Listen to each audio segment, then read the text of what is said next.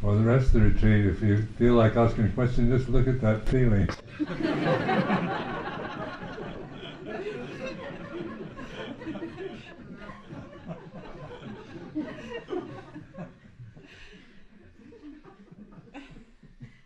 so there's a lot on the consciousness.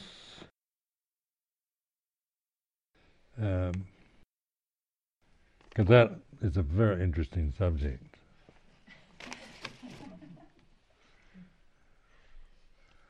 And uh, because it is, uh, if you find, you know, like modern psychology and psychotherapy, they're they're really, you know, interested in consciousness now, and which is a good sign, because uh, for they're always trying to straighten out the personality and, you know, try to, you know, deal with mental problems, emotional difficulties, or emotional uh, uh, problems that people have and so the you know you're dealing with uh, people's particular karma and uh, and trying to put labels on it and it goes on uh, ad infinitum. But when you get into consciousness, then this is this is really interesting because this is what we're experiencing all the time. You know, it's not not something, and, and, it, it's always rather surprised me. Like the Buddha, actually, in 2,550 years ago, uh, you know, his understanding of consciousness was probably, you know, as good as you can get into words. And but uh, you know, I hear, you know, people's various views of we we associate it with thought, with thinking, with uh, you know, I heard even one quite well-known psychologist say that humans are conscious, but animals are not. so obviously, I think you know, we're equating consciousness with thinking, because I suppose animals don't think very much. Uh, some people might argue the point, but I don't know. But we certainly think a lot and we and we experience we we project thoughts into consciousness all the time. So this is like this this creating uh, of a self is is uh, is through thinking. If you stop thinking, there's no self. When you, when you, you know so you know people like Alzheimer's, people that have where they lose their memories. You know they thought processes, but they don't have the panya to guide them. They they they just uh, and oftentimes you know it's frightening and to lose your memory. But if you forget who you are, you know, or uh, how how much of you depend on reinforcement of your personality, you know, depend on other people or positions in the society or uh, professions or degrees from universities or um, social status or whatever to to feel to make you feel that you are somebody. You know, in my own experience, just uh, judging from my own uh, ego tendencies, how much I needed affirmation from others to make me feel secure. You know, like I need people to say, "You're you're all right, Sumedho." yeah. We love you, and yeah. and that and that. So this is, uh, and then smiling when people smile, it makes me feel okay. Somebody frowns, and I I feel, you know, ego on the ego. If, if I just operate from the ego, that's how it works for me. Um, identity with uh, with the body. You know, this is a, very strong sense of self connected to the body. So, and then it, it goes into vanity, like you, you, uh, you criticize your your body because it, You know, it doesn't. You know, it, it may be not be the ideal body that you see in magazines or on.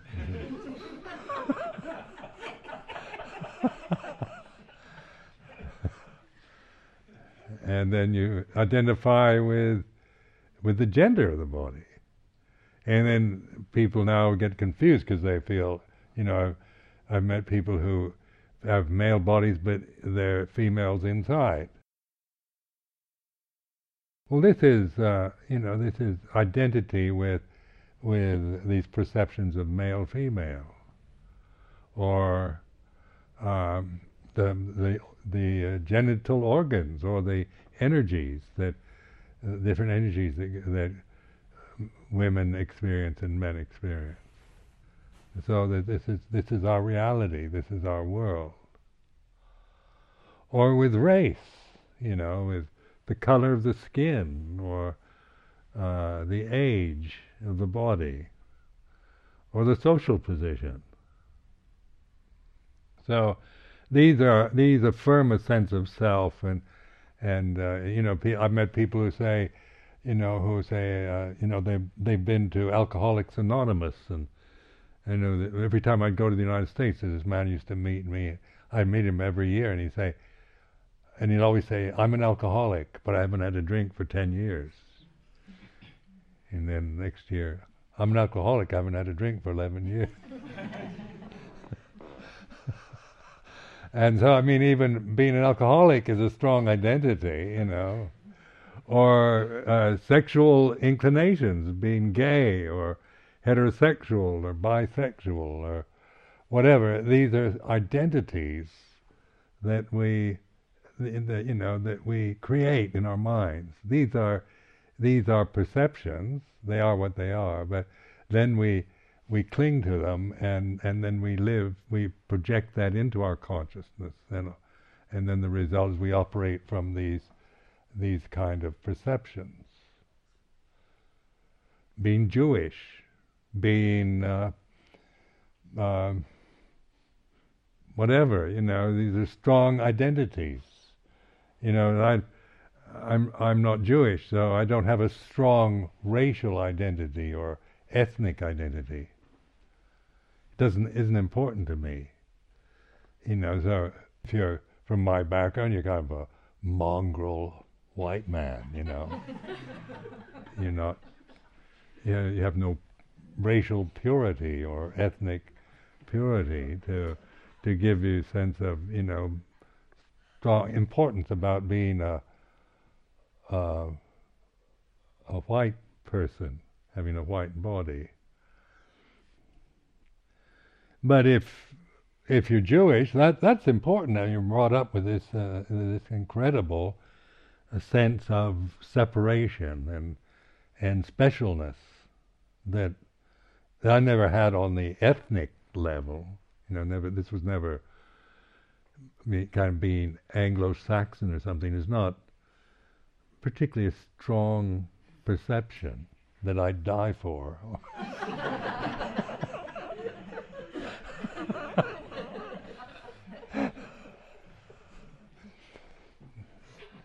and then American uh, middle class is so vast that includes most of the British working class.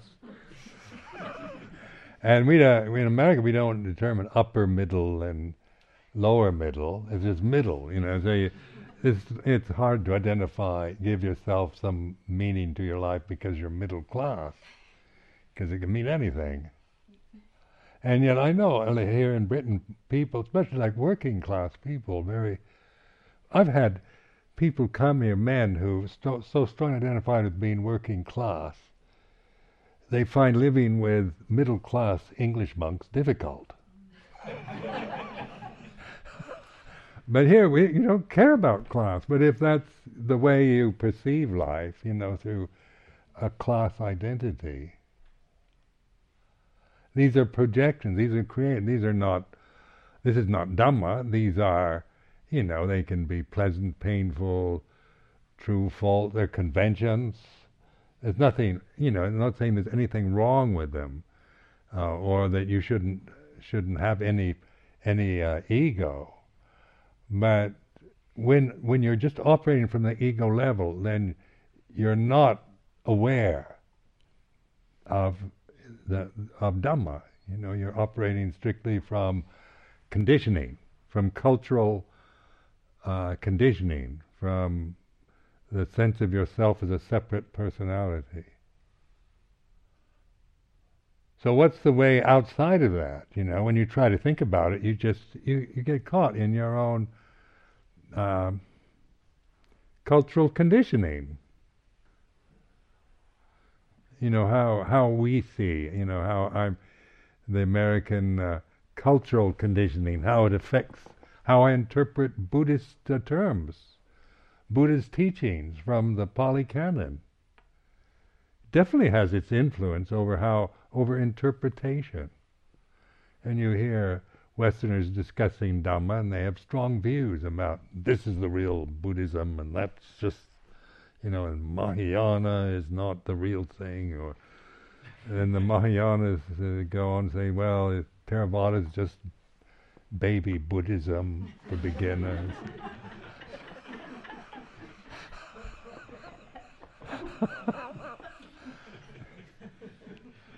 the preliminaries before you get the real stuff. And, and these are, you know, these these are opinions and views. They are what they are, and then they, they bring up emotion. Like, a, uh, for example, uh, I became very attached to Ajahn Chah as a teacher. You know, so I felt very strong loyalty, uh, sense of loyalty uh, to this uh, to this monk. And so then uh, one year we had a, seemed to have a, a lot of Westerners coming who were very critical of Ajahn Chah. And uh, and this and then they criticize Ajahn Chah. I mean, I would get very upset. So this is, uh, you know, I could see that that uh, you know I had I had a certain view of Ajahn Chah, and when that view was was being put under criticism, then I would feel uh, threatened or upset by that.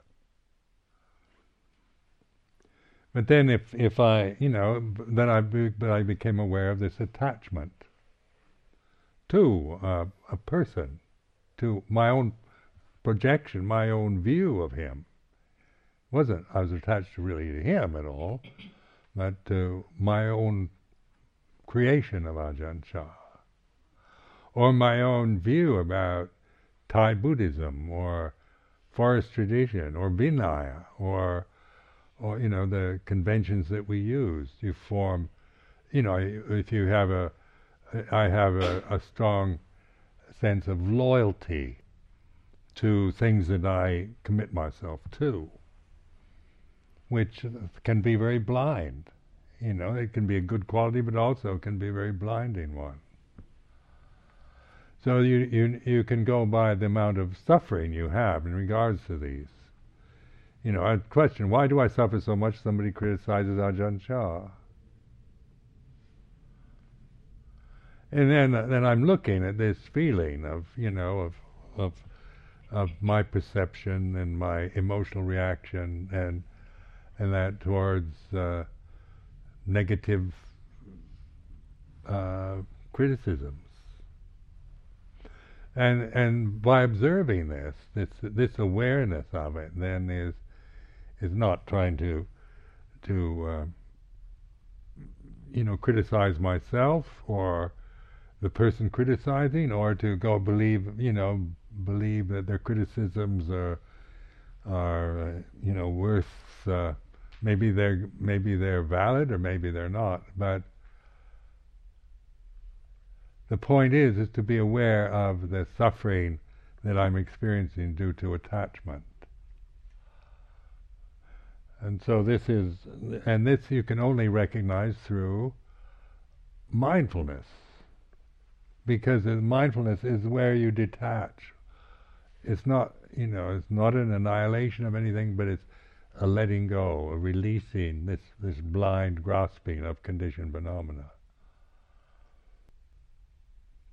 And so this is where the uh, sati sampajanya, when you you see this this relationship of ignorance, uh, desire, and grasping of desire, this sequence in your life, then then the then you know you you have the insight, you have a, a gut knowledge of letting go. It's not it's not theoretical. You should let go of this. You can think I should let go of everything as a kind of you know Buddhist uh, ideal, but letting go is isn't you know even though we know we should let go of all kinds of things, but oftentimes we're we can also be attached to the idea of letting go. Where can you win on that level?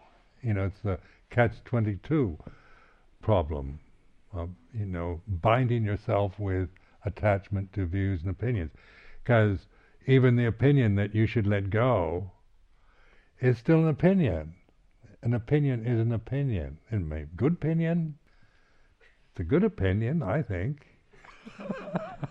but but it is, at the end of the day, an opinion.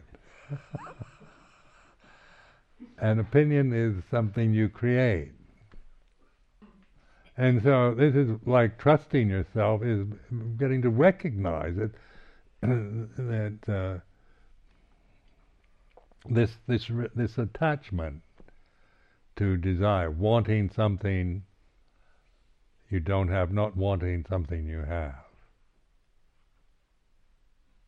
So this is this is for investigation. You know the, these words the Buddha used, maniso manasik, yoniso manasikara. It's like you're getting to the root. You know you're going right to to your own consciousness. Then you're letting go of, of your projections and attachments and conditioning to be to to recognize, realize pure consciousness. So the, this pure consciousness then is like this. Now, when I'm doing this, and you know, I'm really, I, you know, as I've been talking about sound of silence, this this sound of silence is very clear. And so then, then I'm still conscious, and yet I'm not thinking. Non-thinking is like this. and the thinking that that I'm doing now is uh, more functional. It's not proliferating thought like wandering mind and worry and and uh, conceit and fear and all that. It's it's just pointing, using using language to point at this. So so when I point the way it is, the suchness, the tathata, these are these are uh, can be used as skillful means, just w- ways of using thought to to emphasize that this is it. This uh, this this the reality of consciousness is now. Now, in this state of consciousness, this this is natural. This is a natural state. So it's not. I said, I don't create it out of ignorance it's not, I, you know, if I claim it, uh, uh, then I'm back into thinking again. I am fully conscious person. is uh, you know I'm creating an ownership with it. But if I don't bother to own it, but just recognize it, it's recognition, like this. It's like space in this room. You know, you just reckon it's around you. It's even going through you. You know, all your cells and everything are really empty, they say. But, you know, you don't have to know it on that level, just the, the space around, you know, you're sitting in the space around here, there's space between you, space, and you, there's space above you. Look out the window, space. I'm not making this up. and this is not a a high state of samadhi, you know, I'm in a specially refined uh, place that only very advanced meditators can ever recognize. it's just noticing the way it is. So in in um, Dhamma teaching, you know, the, the, we we investigate the material world usually through the four elements: the solid element, earth, fire, water, air. Now, this is this is another skillful means for investigating, say, your body. What the solid element, the liquid element, the fire element, and the air element, because these are, you know, the is a way of looking at your body that is not, uh, you know, seen it in terms of of self. It's not, you know, you're looking at it in terms of the elements, which, which you know, we, we don't connect with as, you know, I am the earth element, or, I mean, the, you know, it's, it's, it's sometimes it's amazing to think how, you know, how your body's what, ninety percent water. you think we're just these watery creatures sitting here.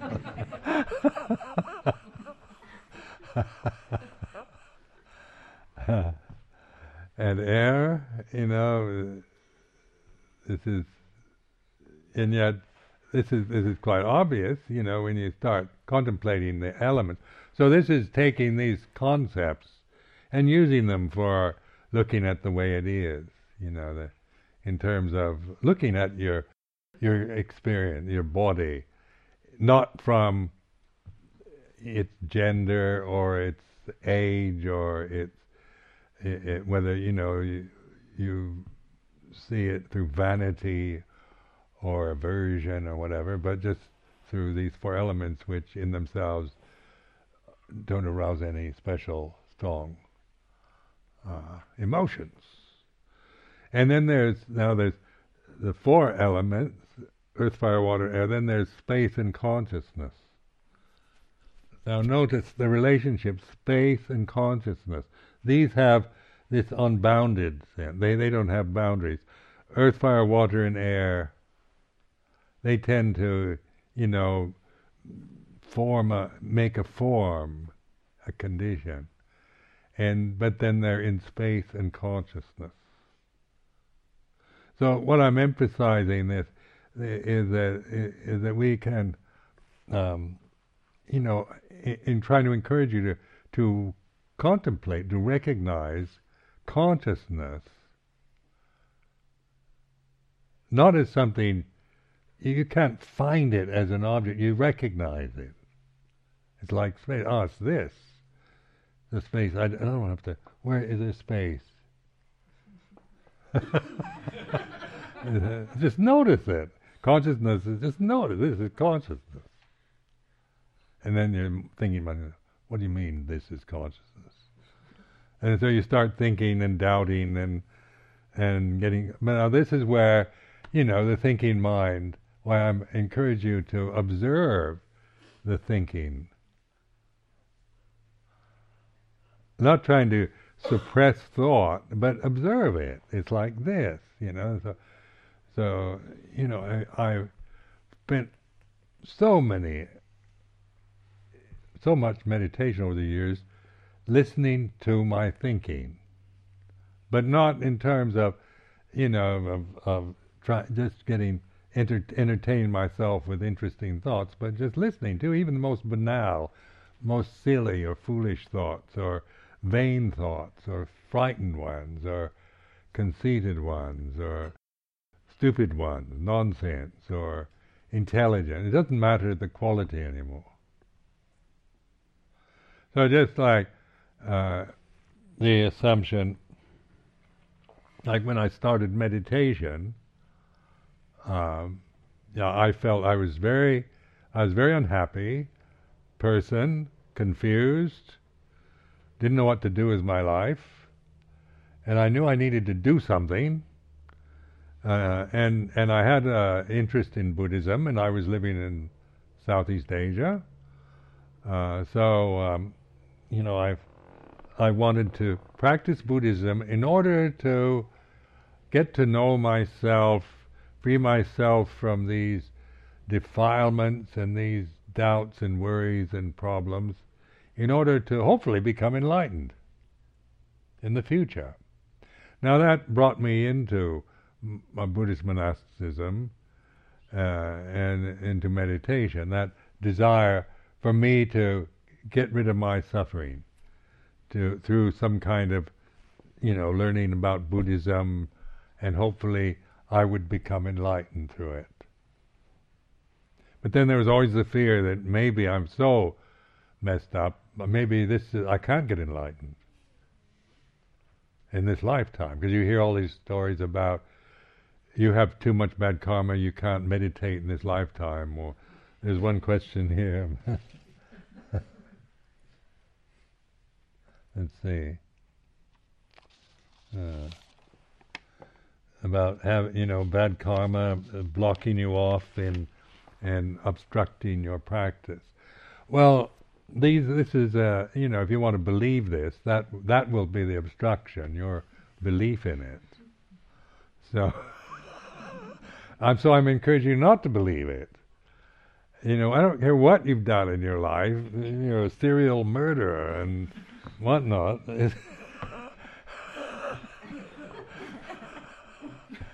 it's still, you know, encouragement is to awaken, not to, you know, say, how many people have you killed? Well, you can never get enlightened in this lifetime. You you probably have to work it out in uh, 84,000 eons of uh, unmitigated Avici hell, the lowest horrible hell that there is. Because you are, you've made such bad karma and you deserve it. You should be punished for a long time. We all hoping Hitler is going to stay in hell forever. and so, so I mean, this is the revenge. You know, you should be punished for being bad, and and, um, then there's theories about you'll be reborn as a as a in some some some kind of like rat or frog or whatever. Now, what is it? These are thoughts, aren't they? Now, just putting them into context of what they are, even though I'm kind of making fun of them now, despite that, it is, it is, you know, uh, if because of your bad karma, you probably, if you don't make a lot of merit and and uh, support the sangha with lots of money, you're you're definitely going to have a rebirth in these lower realms of like frogs and slugs and vermin. so that that's one way of thinking. Are you going to believe that? then uh, then people do. We tend to exaggerate our faults. You know, many of us tend to exaggerate. We you know, the faults we do have. We see ourselves always in terms of, I'm just, you know, not good enough, or I did this this uh, terrible thing in the past, and I've got to be punished for it. How many feel that you're going to be punished for things you've done, or you should be punished for things you've done in the past? Well, this is all creation of the self, isn't it? The sense of I'm somebody with a past, I am the owner of these, the, the, I've done these terrible things, and, and then there's also a feeling that we should be punished for it, and a fear of that punishment.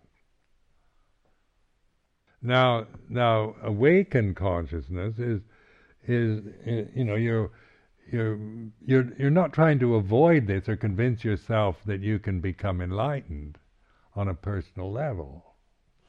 I'm not saying that. But if you have enough faith just to observe that I am somebody that needs to do something in order to become an enlightened person in the future, that is, you know, let's listen to that. So I would listen to this. I am this uh, screwed up person that needs to really practice meditation in order to become enlightened in the future. Now, listening to that, you know, I'm I, am i am thinking it intentionally thinking this self view, but I'm listening to it, you know, and then I can repeat it over and over till eventually I, you know, the, the sense of it, uh, you know, the the strong sense of self is kind of diminishes as you keep repeating the same thing over and over. It's just, uh, you know, it can be just like a litany of uh, out of ignorance. I am, I am, I am. now, when now when you're listening to yourself thinking, can you listen to yourself thinking? Now, if you're just lost in thought, you don't notice. You, could, you know, but if you stop just proliferating and just intentionally think, so this is an intentional practice. I am screwed up person. Need I need to practice hard in order to become enlightened. It's not that it's even wrong, but it is what it is. It's a condition. This sense of I am not what I should be. There's something wrong with me. Uh, and therefore, I've got to work hard and practice a lot in order to become a person that is uh, that will be enlightened. I've got to make a lot of good karma so I can have a good rebirth, and I won't be reborn in lower realms. You see what I mean? You you can play with it and just you know, and but the the important thing is to recognize this. So that which listens to this scenario is not that. It's consciousness. You're creating this the sense of yourself as a as a person into consciousness. But that which is listening to your self creation, that's con- that that's consciousness that you don't create. So you're creating out of memory, out of language, uh, this sense of I am this person. And by by this kind of listening, I, you know, I found that the sense of listening because the uh, ability to listen, uh, you know, whether you're in a, you know, wherever you are, you can listen. If you're in a dark room, you can still listen. Can't see anything, but you can listen. Or you can listen to yourself, your own fear. I'm oh, I'm afraid of the dark. You know, you can listen to your own fear of the dark. You can listen to somebody else. You can listen to the sounds of nature. Listen to the the water falling, or the rain falling, or the sound of a stream, or listen to the sound of silence. Listen to your ego your vanity, your fears and desires. Listen to them, and then it's not judging. It's not. It, we know we listen to it and we think, oh, that's a bunch of rubbish. Calling it rubbish is still that's a value, isn't it? That's a judgment we place on it. Doesn't matter if it, you know what its quality is, intelligent or stupid. We're listening to how we project thoughts and sense of self into consciousness in the present. And so then the the future is what's going to happen to me in the future. Uh, my past, uh, I've done uh, things in the past that I'm going to have to pay for. When I die, I'll probably, you know, take, you know, several rebirths before I can, you know, and be punished enough to pay off this this karmic debt, this terrible thing I did in the past. uh, so I mean, this, you know, in the scripture, there's Angulimala, which is, a, you know, was a serial killer. He was trying to kill the Buddha. That's a serious one. the others are, you know, just ordinary people.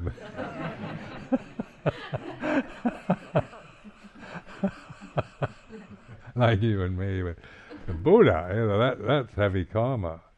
And then, and then, of course, the you know the Buddha stopped his his mind. Now this is you know a scriptural story. Now, a serial killer, according to our values, should be punished. You know, should be put in prison or hung, executed, uh, made to pay for it. But uh, he he uh, he ordained as a monk, became an arhat, or was an arhat. But then the, the karma of being a serial killer would pursue him, like where he, wherever he'd go, people throw rocks at him rather than dropping rice in his alms bowl.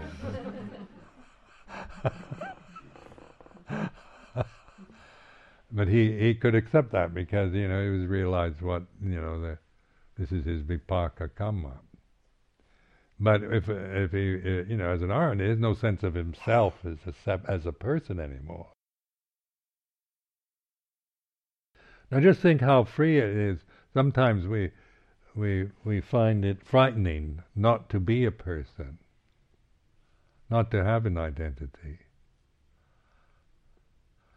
So mindfulness can be rather frightening and terrifying for uh, you know I've known people really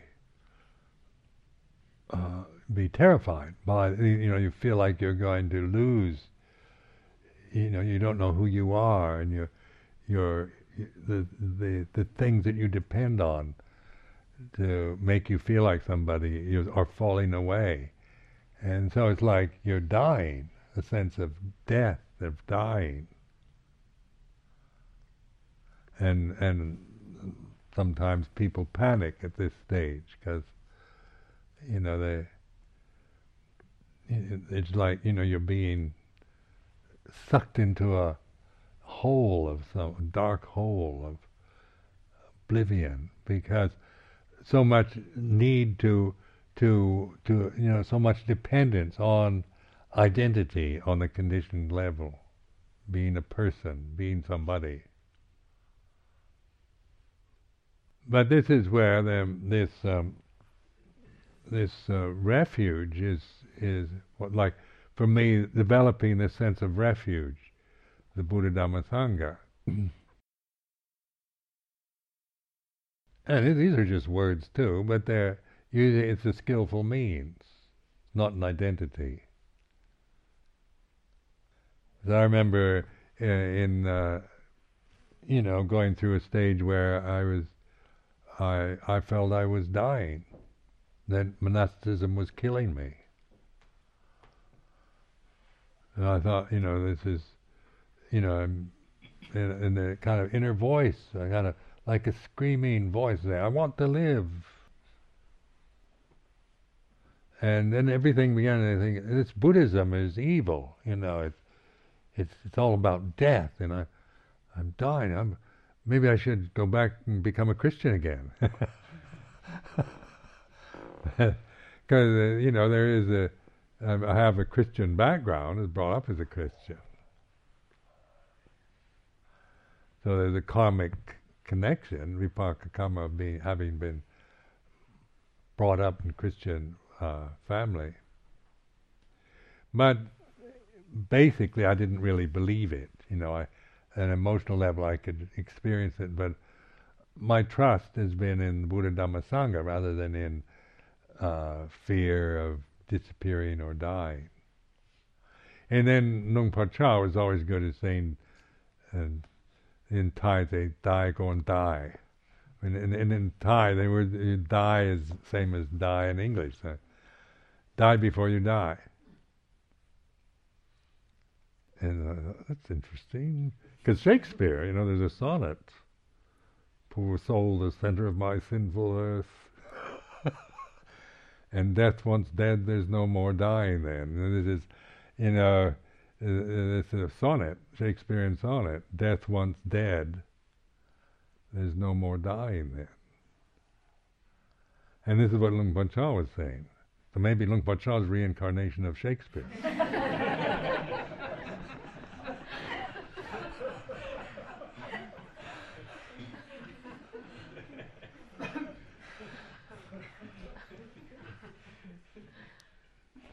Now these are these are significant reflections. Die before you die, before your body dies.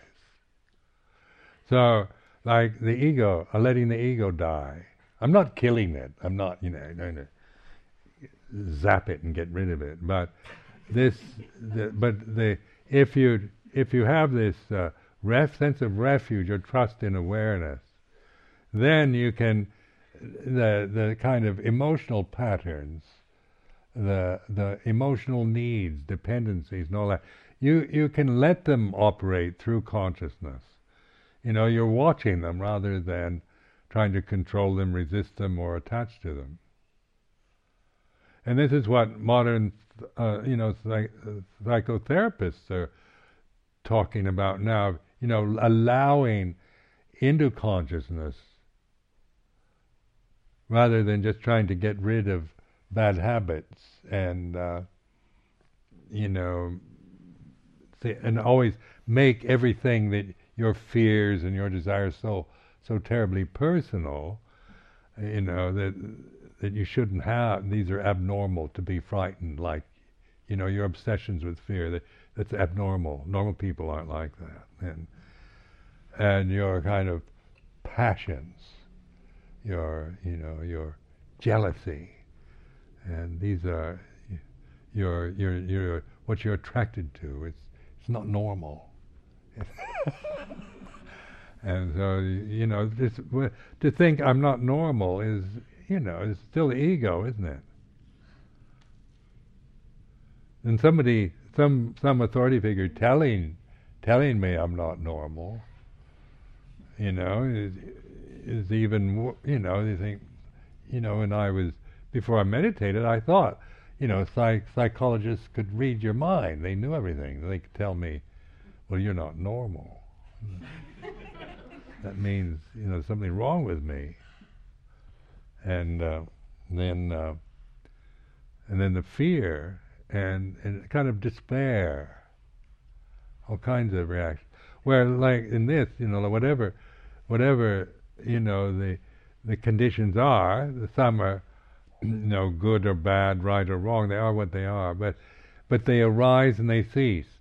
Now mindfulness allows suppressed emotions and things, you know, that maybe you've never let accepted consciously, allowing them into consciousness in the present, meaning you're actually letting them go. And so th- reflect on this. This, this when fear, panic, selfishness, uh, whatever you know, all the maybe the the kind of emotions and and and uh, repressed fears and desires that that you've just tried to resist and control. When you're allowing them into consciousness, you're not, you know, you're you're actually letting them go because it's through being conscious of them as as conditions changing that they actually they are resolved. So it's it's like a purification, you know. You you, you know when you recognize you're you're you're ba- you know you're pure, your your true nature is purity. Not on a personal level. You know, my personality, even after 40 years of monasticism, I can hardly claim my personality is, has any purity to it. It is better than it used to be. As much I can say for it. but uh, personalities are conditions, you know, so they're not. There's no way you're going to convince yourself you're pure through, you know, analyzing yourself as a person. It's it's in this awareness that you recognize, realize purity is this consciousness. So it's like purity never deserts you. It's never that, no matter what you do or think, never impurifies the purity, never stains it.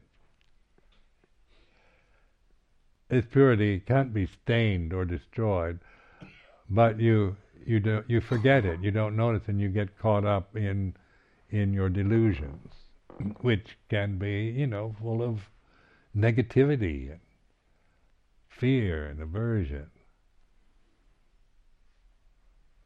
So I know this is, you know, thinking about this is, then we get all these questions.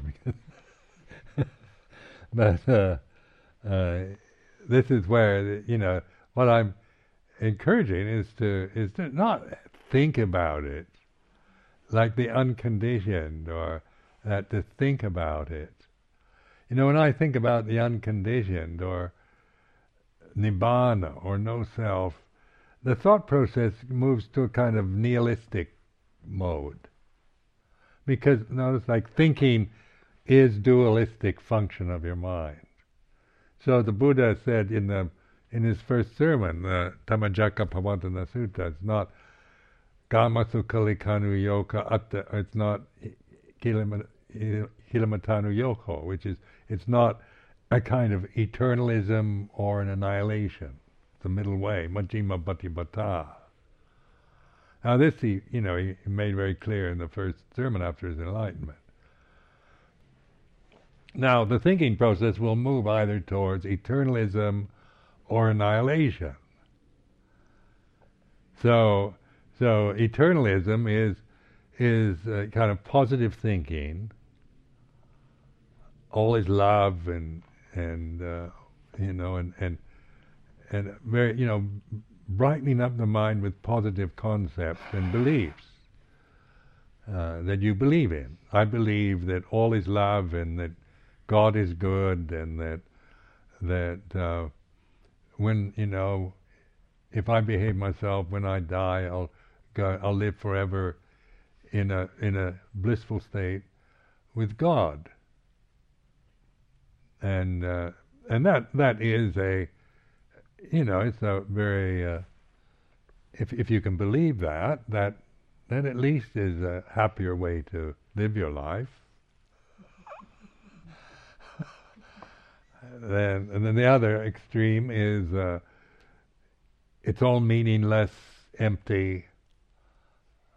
It's uh, you know it's oblivion. Once you're dead, you're dead. That's it. Oblivion. Life is meaningless, and there's no purpose to it. Uh, all conditions are, you know, they're impermanent and they're suffering. And so when you follow that kind of thinking, then you you you go toward a the logic from that attachment to that kind of thinking will take you to a kind of nihilistic result. Emptiness is a kind of void, a sterile void of nothingness, where eternal heaven is is happiness forever ha ha ha forever.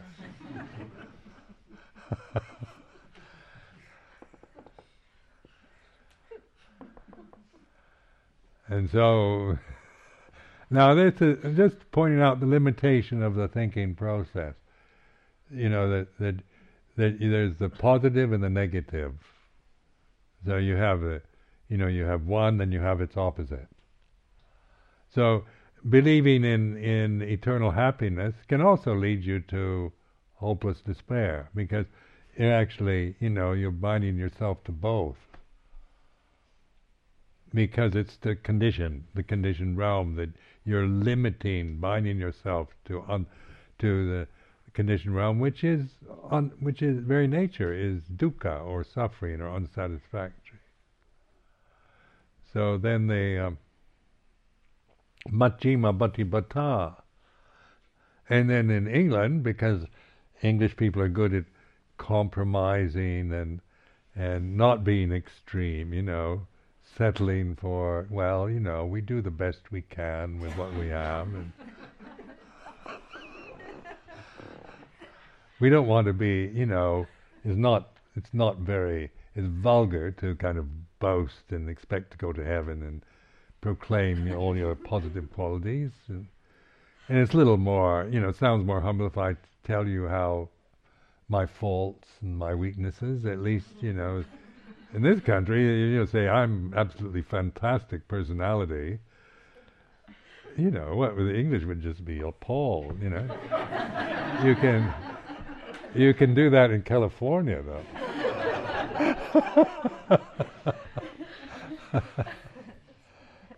So but the so the middle way, Majjhima Patipada, is is not like a compromise between these extremes, but it's it, it's uh, it's embracing both extremes. Because in consciousness, consciousness includes both. It includes both the eternal and the nihilist. It includes right and wrong at the same moment. It, consciousness isn't picking and choosing, isn't preferring anything. It's it's like this space, you know, whatever comes in, this room will receive it. The room in itself, the space in this room, and say, uh, "You get out of here because you're not good enough to come in this room."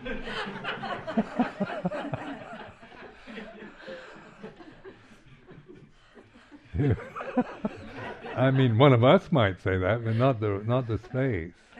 So, so then, uh, so then, when you when you begin to recognize consciousness as this, it, you know, it's not like uh, you don't go into a trance or become unconscious, but it, it's pure. And and from this point, it's like stopping. It's like not knowing anything because you're not attached to, to trying to figure things out. You're just fully present, resting in the present,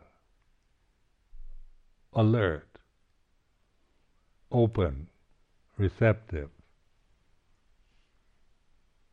And then, then from there, you you begin to to uh, you know you can investigate the conditioned phenomena. You're not just you're not just rearranging the conditions endlessly into patterns and and that that you know just for something to do, but you actually have perspective on your own, you know, the karma that, that you're experiencing in the present. So this is like enlightenment is, is, is this, it's seeing with the light on. It's not, not a kind of, you know, flash in, blinding flash of of, of light, but it's like I see it, this awareness isn't like startlingly fantastic. It's it doesn't seem like much of anything when you're looking for enlightenment, which sounds like something very extreme. Think, I want to get enlightened, and it's so it must be wonderful to be enlightened, and and then you hear about how the earth shook and quaked and everything when the Buddha was enlightened. And then, you know, when then you when that doesn't happen to you, you think you're not enlightened.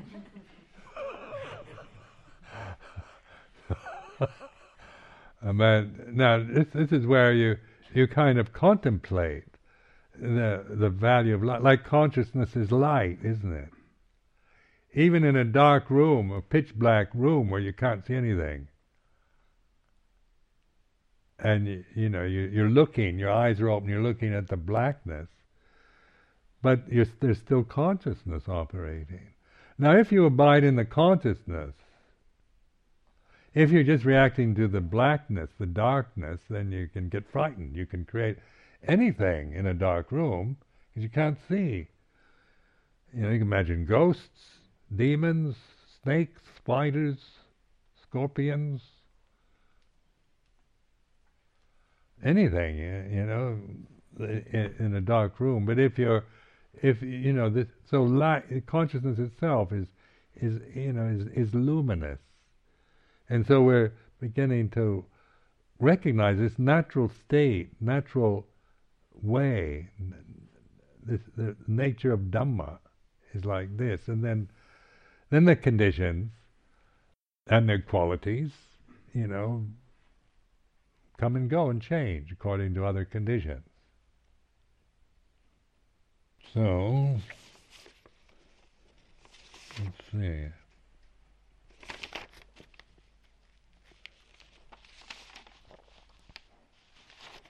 Says here's one. What can you say about the rat extermination planned at Amaravati? I didn't even know about this plan.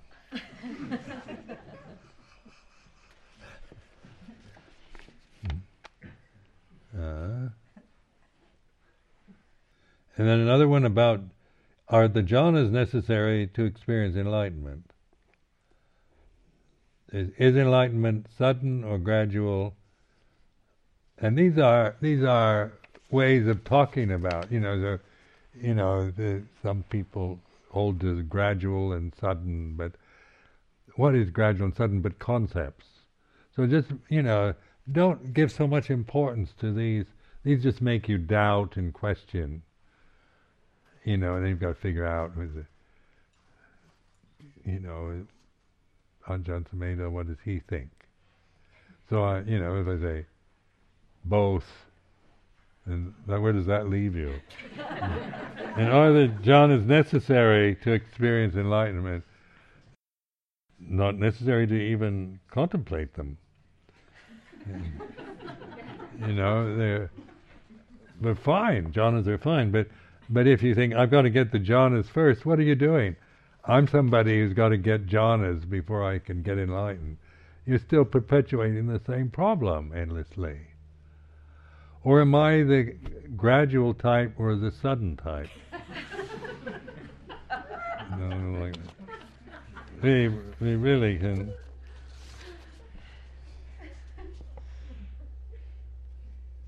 Then this on retreats, reading is not encouraged as it is considered to be a distraction on the mind. What are your views on this? And so, I, you know, the, during this retreat, I'm encouraging not reading because, uh, you know, well, I'm encouraging you to to observe this, wanting to distract yourself, because uh, life gets really boring here, and and uh, you know, have a good novel to read,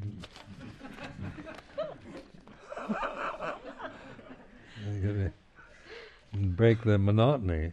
But you know, during this retreat, what I'm encouraging you to do is to observe that. You know, observe boredom and frustration and and uh, you know doubt, endless doubts and and uh, impatience with yourself or feelings of I can't meditate or you know whatever you're feeling about whether you know yourself at all, you know, uh, have the encouragement to have the courage to just look. It's like this. I'm bored stiff. It's like this.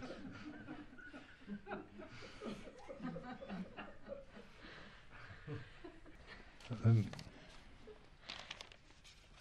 so about uh, can the mind be obstructed for seeing the truth of the Dhamma by our past deeds? And so this is another self-view, isn't it? And if I say, you know, if I if I encourage you to think, well, you know, it can be, you know, your past deeds will definitely influence your practice on this retreat, and then and then you could spend time the retreat worrying about that, or you know, be go right to the right to it. You know, the doubt about because of my past, well, am I obstructed uh, in Buddhist meditation? Is thinking, isn't it? It is thought.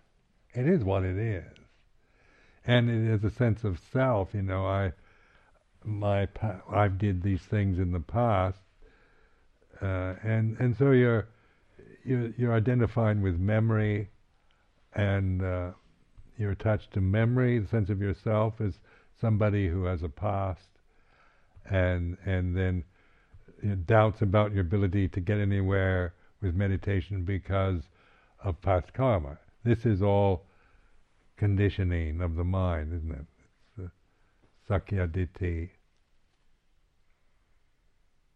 uh, personality view. Now, I'm not dismissing it, you know, saying it's, it's rubbish, but it is it is what it is, and and this strong sense of self, self-criticism or lack of self-worth, uh, you know, feeling that you're not good enough or you're you you you know is is like this, you know. So when I feel unworthy and and uh, you know self-critical, I've trained myself to be aware of it. Feels like this to feel myself as somebody who's unworthy, who can't do it. It's like this. Now then, the sound of silence in the background.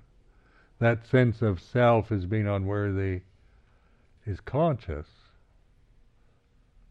is in consciousness, but it's also changing. You can't, you know, you, it's not permanent or anything other than just uh, something passing through consciousness. So this is where the Buddho, the, the awakened consciousness, knows the Dhamma. Rather than me, Ajahn Sumedho, knowing all about, you know, well, you know, there are stories about people who've done terrible deeds and it takes lifetimes to work off this bad karma and that's not dhamma. You know, in the sense of I'm I'm operating from a, from a, a self view and an interpretation of what I've heard. Where this Buddha, Buddho Dhammo is direct and it's, it's observing. It's not trying to deny or or reject anything, but recognizing all conditions are anicca dukkha. So these three characteristics called tilakkhana, the three characteristics of existence. Impermanent, unsatisfactory, not self. So, so you know, these are. This is the nature of conditioned phenomena. That which is aware of conditioned phenomena is not conditioned. So the self, the sakkayaditthi, is conditioned. So you're not that. But you, you might believe you are that, is the problem. so that's why I'm kind of challenging you to not believe it. You know, you know, not to deny it or repress it, but to recognize it is. It is condition. It is if, it, if this is the sense of yourself is is is you're feeling it now, you can recognize it in the present. It's like this. And then the, then non-self is is pure consciousness. It's awareness. And and then the the uh, the kind of joy that comes from not being anybody.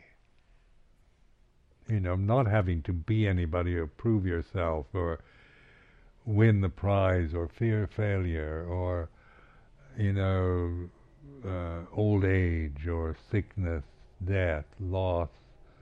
Well, on a personal level, these can be great, you know, fears and anxieties in our life. but if you're if you're realize deathlessness, then death is merely, you know, you're dying all the time. You know, your your self views and vipaka karma rises and ceases. It's going on all the time. Birth, death is, a, uh, but you're you're not somebody anymore who who is uh, demanding it be otherwise. Nor am I saying I'm deathless. Oh, because that whole that whole way, that whole construction of I am doesn't mean anything anymore. Merely functional. So.